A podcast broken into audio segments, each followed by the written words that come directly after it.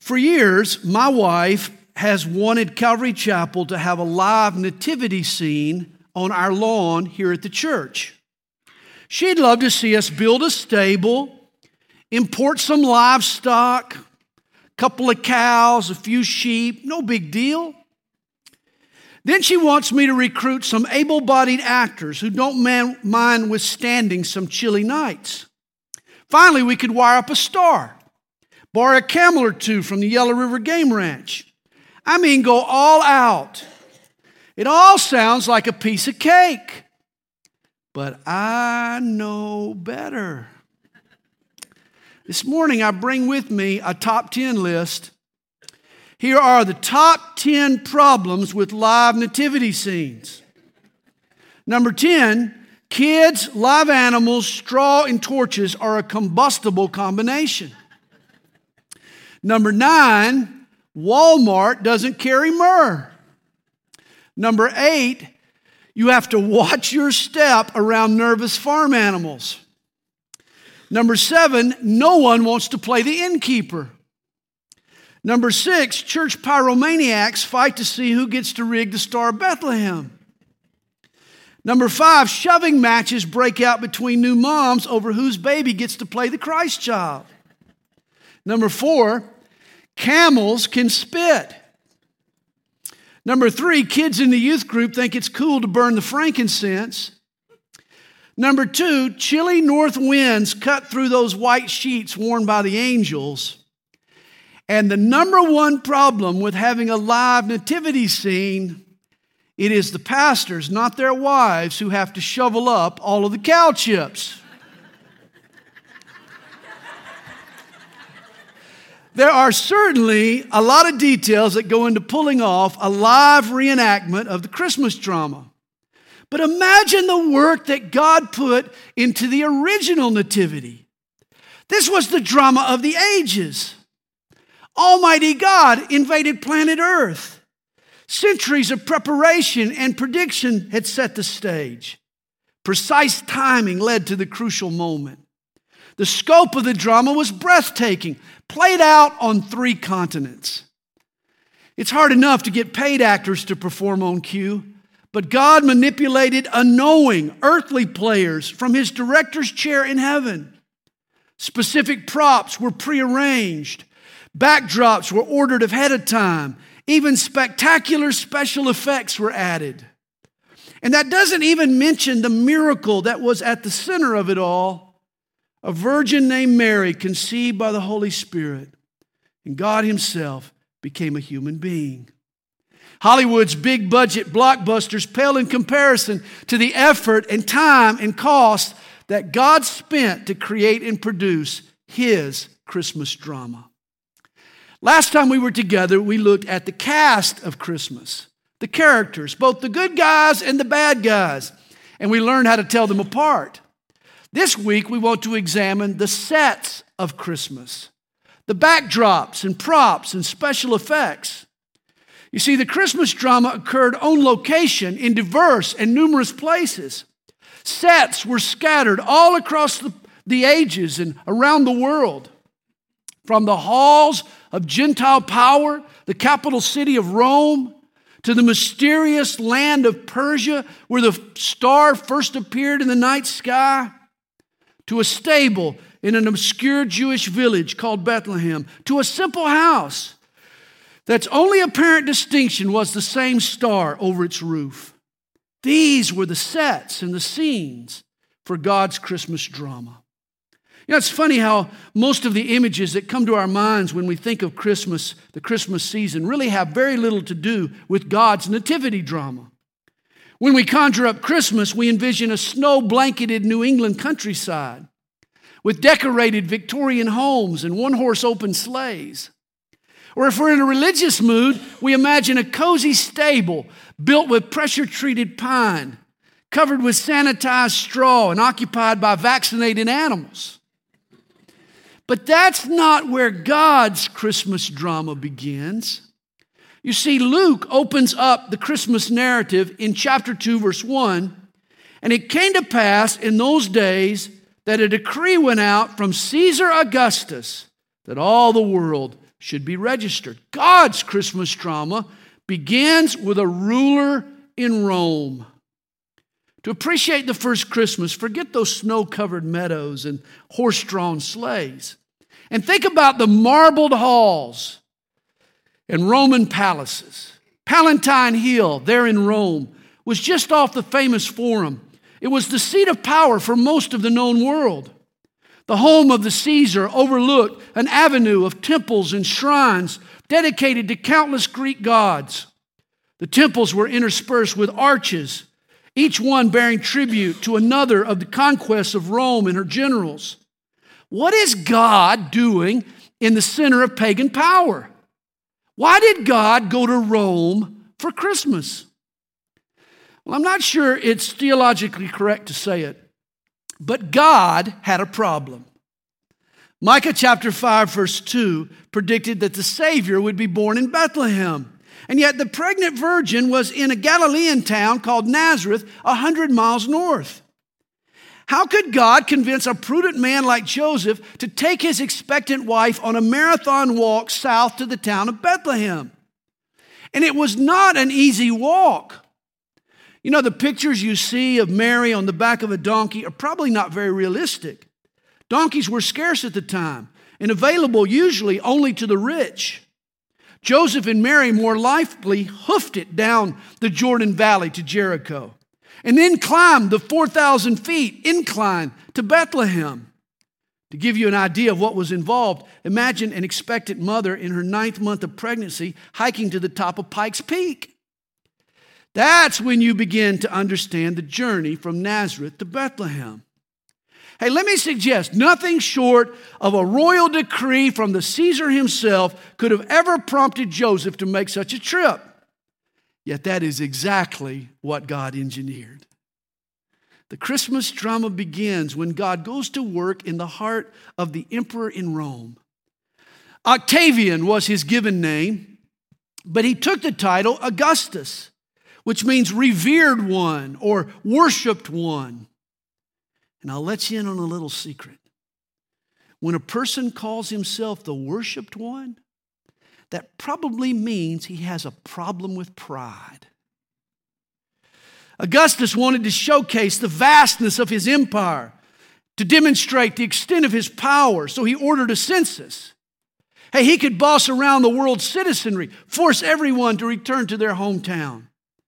This showed off his muscle and it created some fresh statistics to enhance his boasts.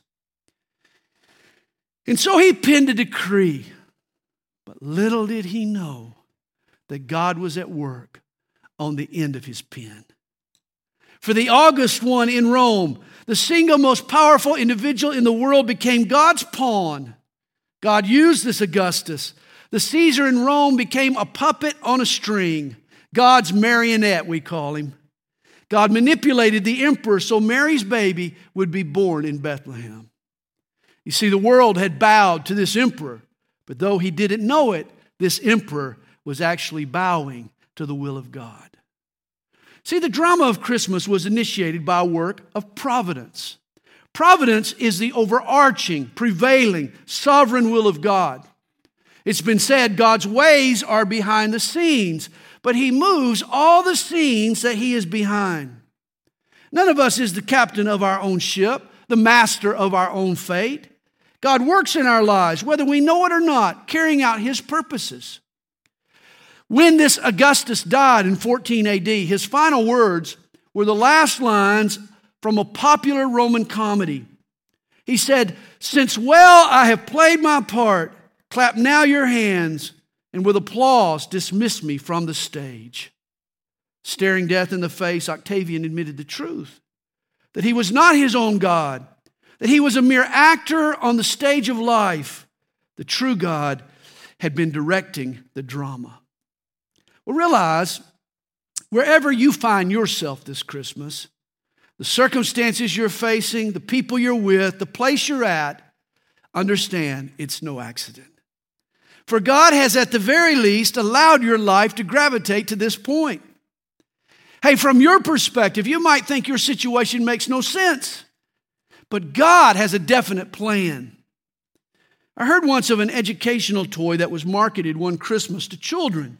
It came disassembled, and no matter how hard you tried, it was impossible to put the pieces together. They were deliberately designed not to fit. The toy was supposed to teach children how to approach life when circumstances don't make sense. And that's how life can be at times. Events don't seem to neatly fit, uh, neatly fit together. Some situations don't seem logical. But nevertheless, God is at work. He is behind the scenes, pulling the pieces into place. He works on our behalf. He works for the good of those who love God and who are committed to His purposes. Reminds me of the family who bought a nativity set one Christmas for their front yard. When they unwrapped the package, though, they found that they had two baby Jesuses. Well, this concerned the mother. She was convinced that one of the other sets had to be missing a baby Jesus, and some poor family would end up without Jesus in their nativity scene. Well, she returned to the hardware store where she had bought the set, and she posted a sign by the remaining boxes. It read, Anyone missing baby Jesus, call 472 7162. But she never received a call. She figured the incomplete set had gone to another store. Then on Christmas Eve, her phone rang. A young mother was on the other end of the phone. Her husband had recently left her and her three kids. She had been cleaning out the hardware store at night, trying to put bread on the table. That morning, she and the kids had awakened to a frigid house and a broken heater. This young single mom, she had jotted down the number that she had seen on the sign in the store. She figured it had to belong to someone who might want to help one day. Well, suddenly it all made sense to the lady who had posted the sign. Why the family had gotten the two babies in the nativity set, why the lady had felt so compelled to post the sign, it all made sense. God had orchestrated another Christmas drama. He had arranged events and people to make sure that an abandoned mother and three kids didn't miss the love of Jesus that Christmas. In David Heller's wonderful little book, Children's Letters to God, Heller shares a letter sent by a seven year old girl named Wendy. The little girl writes to the Lord Dear God, did you think Christmas would turn out like this when you started it? Love Wendy. When you look at the props and the backdrops of the Christmas drama, it forces you to ask the same question God, is this how you meant for it to turn out? Why was Jesus born in a stable and not in the best hospital? Why did you choose peasants for parents instead of millionaires or movie stars? God, you didn't do it the way we would have. Did an angel bungle the preparations? And the answer would be an emphatic no. My point is, is that every detail in God's Christmas drama was there for a very specific reason. And what's even more startling is that God has likewise carefully arranged the details of every Christmas since, even your Christmas, even this year. Perhaps He's at work right now, providing you an opportunity to help a person who's missing Jesus. Just maybe there's a divine reason you can't go home this year for Christmas. Or you're unable to get the vacation days you wanted. Or your rotation at work happens to fall on Christmas Eve or Christmas Day. Perhaps God is producing another Christmas drama, one that involves you and the people around you. Well, there's another set that we need to explore in this Christmas drama. This time we jump continents from European Rome to Oriental Babylon. We're in the mysterious land of Persia in a Middle Eastern court. And there before us are a host of bizarre characters known as magi. Why would God go to Babylon for Christmas? Yet these were the first people to notice the strange star that had appeared in their western sky. They followed it and arrived in the Jewish capital of Jerusalem. And there they tell King Herod in Matthew chapter 2 Where is he who has been born king of the Jews? We have seen his star in the east and have come to worship him. Even the drama of Christmas came complete with special effects. Not a laser show, but a celestial sign. Another Babylonian an earlier ancestor of the Magi, a soothsayer named Balaam, had been hired by the king of Moab to call on his God to curse the Hebrews. But every time the prophet Balaam opened his mouth to utter a curse, the Lord filled it with a blessing. It was in Numbers chapter 24, verse 17, that Balaam prophesied I see him, but not now. I behold him, but not near. A star shall come out of Jacob, a scepter shall rise out of Israel. 1500 years earlier, Balaam had pointed his future colleagues in Babylon to the eternal king that would rise out of Israel and the star that would help to identify him. Daniel, the Hebrew prophet who joined the ranks of the Magi later, while the Jews were in Babylon, also predicted the exact time that Messiah would present himself to Israel. This made the Magi aware that the time was drawing near. They had one eye in the Jewish scriptures and one eye on the night sky. But what was it they saw? What shone in the sky that pointed them to Jesus? Well, in 1603, a famed astronomer, his name was Johannes Kepler, he was in Jerusalem when he observed an interesting alignment of Saturn and Jupiter in the heavens. From Jerusalem, the planets aligned in the direction of Bethlehem. Kepler recalled a prophecy by a Jewish rabbi named Abarbanel. The rabbi predicted a conjunction would occur between Saturn and Jupiter in the constellation of Pisces just before the coming of the Messiah. Kepler did some quick calculations and he discovered that particular alignment that he had observed occurred once every 800 years. Now, he saw this in 1603, which meant that around the birth of Christ, such a phenomenon had been visible in the night skies over the land of Israel. Now, Kepler's theory is a possibility, but I wonder how an alignment of the planets gave the wise guys the precise information to navigate to the exact house. To me, it's more likely that the star the wise men saw was something supernatural. Kind of a supernatural GPS, a miraculous phenomenon. Perhaps the wise men were led to Bethlehem as the Israelites were led through the wilderness, a cloud by day and a fire by night. No one knows for sure, but I have no doubt if Steven Spielberg can fill the silver screen with special effects, then the Almighty God can work a few across the celestial canvas. Another truth I know for sure is that that star still shines. In one way or another, God continues to lead and draw men to his son Jesus. I love the words of author John Wallace the message of Christmas is that we should never give up on God. Look for Him anywhere, but especially in your worst of times. God's message at Christmas is that help is on the way. Christmas teaches us that God is not beyond using special effects when necessary. Whether the star shines through a friend or through a Sunday sermon, through a neighbor's generosity or a little child's hug, through a supernatural encounter or a verse of scripture. God is drawing you this Christmas to worship his son Jesus. Yes, in a million different ways, the Star of Bethlehem still shines brightly every year at Christmas time. Well, next in God's drama, the scene shifts again from the plains of Persia to a suburb of Jerusalem called Bethlehem, from a Persian palace to a simple stable. Once a tough guy from South Philly, he was asked where Jesus was born. He said, I think it was in Philadelphia. Well, he was told to try again. Well, it must have been in Pittsburgh. Finally, the questioner gave him the answer. He said, No, it was Bethlehem.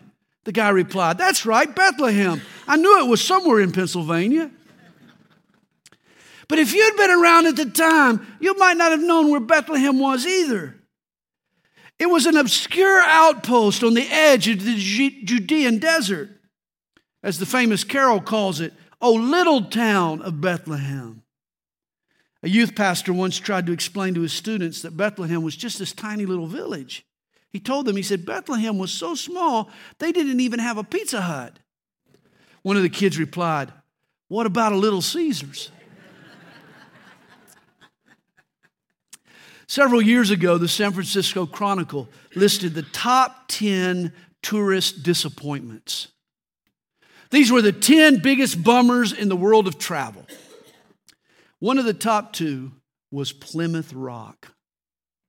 Has anyone other than me been to Plymouth Rock? A few of you have. Once I did a men's retreat in Plymouth, Massachusetts, and I was so excited to run down and see the famous landmark. I thought I was going to be standing on a cliff jutting out from the coastline.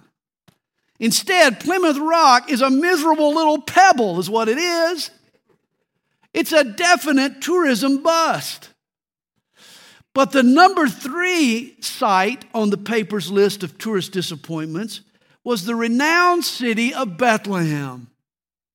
To most tourists, Bethlehem is also a bummer. Unkept buildings, dirty sidewalks, walls defaced with Arabic graffiti, boarded up windows, overflowing trash, hooligans prowling the streets. The whole city is shrouded in this dingy haze. Today, O little town of Bethlehem could be more accurately rendered, O lousy town of Bethlehem. And in the first century, the city was no different. There was no room for Jesus in the Bethlehem Inn, so Mary was forced to give birth in a stable. And understand, nowhere in Judea can you find evidence of stables ever being in the form of wooden shelters. Stables in first century Palestine were always in caves. Professor Ray Vander Laan, while teaching in Israel, he took his students to a modern day stable just outside of Bethlehem.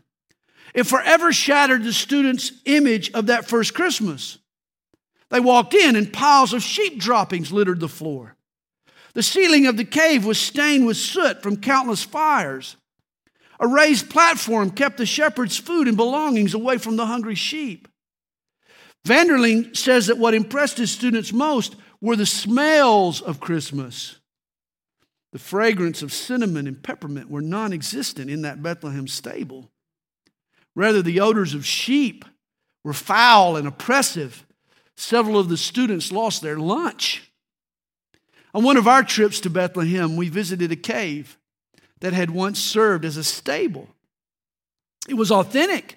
It was like the one that Mary and Joseph encountered on their visit. Luke chapter 2, verse 7 tells us that Mary brought forth her firstborn son and wrapped him in swaddling clothes and laid him in a manger. And this is where I have never seen a nativity set get it right. Our mangers are always wooden boxes with fluffy, clean straw. But Palestinian mangers were carved from stone.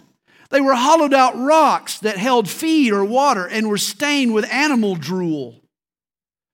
Hopefully, by now, you know there's meaning in the scenery God chooses for his dramas.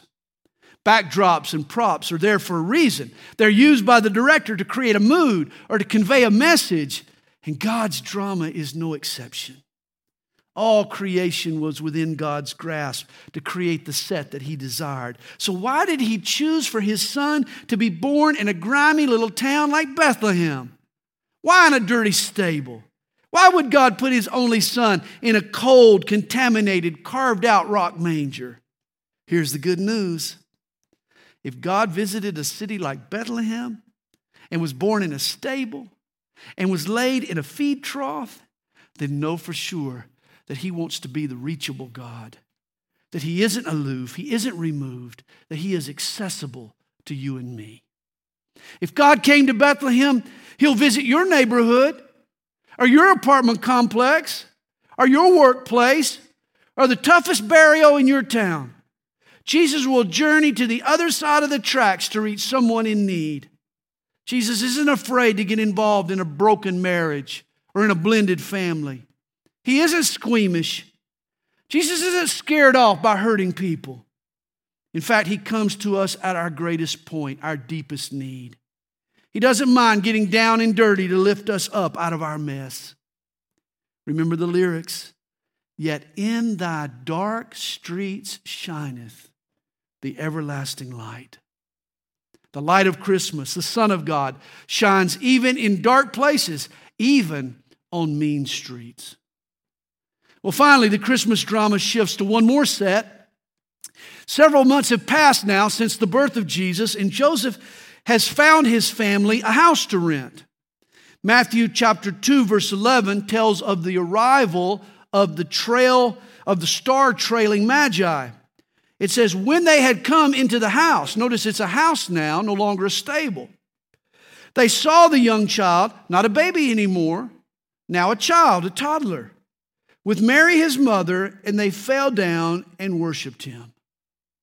What a scene this must have been.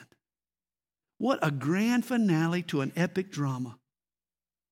I say this tongue in cheek, but to me, the most amazing aspect of the entire Christmas narrative is that the wise men worship not an innocent baby, but a testy two year old. I've wanted to do many things to my kids when they were rambunctious toddlers, but worship them was never one of them. The wise men obviously were convinced that Jesus was special. Oriental kings in a royal caravan, they pull up to the rental house on Maple Street. Curious neighbors peer through the mini blinds. Powerful men are on the living room floor of a 1,200 square foot ranch. Men who hold the destiny of nations in their hands are seen lying prostrate in front of a diapered toddler. That is truly amazing. An ordinary house in an ordinary neighborhood with an ordinary set of parents and what appeared to be an ordinary child, yet an extraordinary event unfolded. Mysterious visitors bow to the child and they call him king. As Max Lucado writes, God dances amidst the common, and that night he did a waltz. In the Christmas drama, God invaded the commonplace. And God does this again and again at Christmas time. You think the only remarkable thing about your life is how unremarkable it is. But if that's the case, you're a prime target for God's intervention. For He loves to reveal Himself to ordinary people living in ordinary places. And on the floor of this ordinary house in Bethlehem are the three most famous Christmas props a chest of gold, a vial of frankincense, and a vase of myrrh. Gold was the treasure of a king, frankincense, the tools of a priest, and myrrh was an embalming fluid. It was the preparation for a man who had been born to die. What strange gifts to give to a young child. Yet I can't think of three more appropriate presents for Jesus. For Jesus is the King of the universe. He is our great high priest, able to usher us into God's presence. And He is the Lamb of God who takes away the sin of the world. Here's what we've covered this morning God fulfilled a promise, providence prevailed, a star pointed the way. God came to a filthy town, a dirty stable, a hollowed out rock to show us just how low love would go to lift us up. He came to an ordinary place to save ordinary people and to perform his extraordinary work in our ordinary lives. There in a house not much bigger than the stable, a few early visitors saw what millions since have discovered that the babe of Bethlehem is the light of the world, and he is worthy to be worshiped with all of our lives. And here is the crux of this morning's lesson it all mattered. It all mattered the circumstances, the timing, the props, the town, the star, the stable, the house. Each ingredient had a special purpose in the development and outcome of God's Christmas drama. In the movie biz, there's a term used to describe a set that's ready for filming. It's called a hot set. On a hot set, everything is important, nothing can be disturbed. I heard of a movie set that contained an ashtray that was holding some ashes. And just before filming, uh, a conscientious stagehand, he saw it and he decided to empty the tray of ashes. He nearly lost his job, for in throwing the ashes away, he unknowingly was throwing out clues pertinent to the story. You don't mess with a hot set. And my point is, is that in God's Christmas drama, it too was played out on a hot set. Everything from the props to the places to the special effects were all arranged by God's own hand for His exact and special purposes. See, here's the thought I want to leave you with, with this morning. Perhaps, just maybe, your life is also a hot set.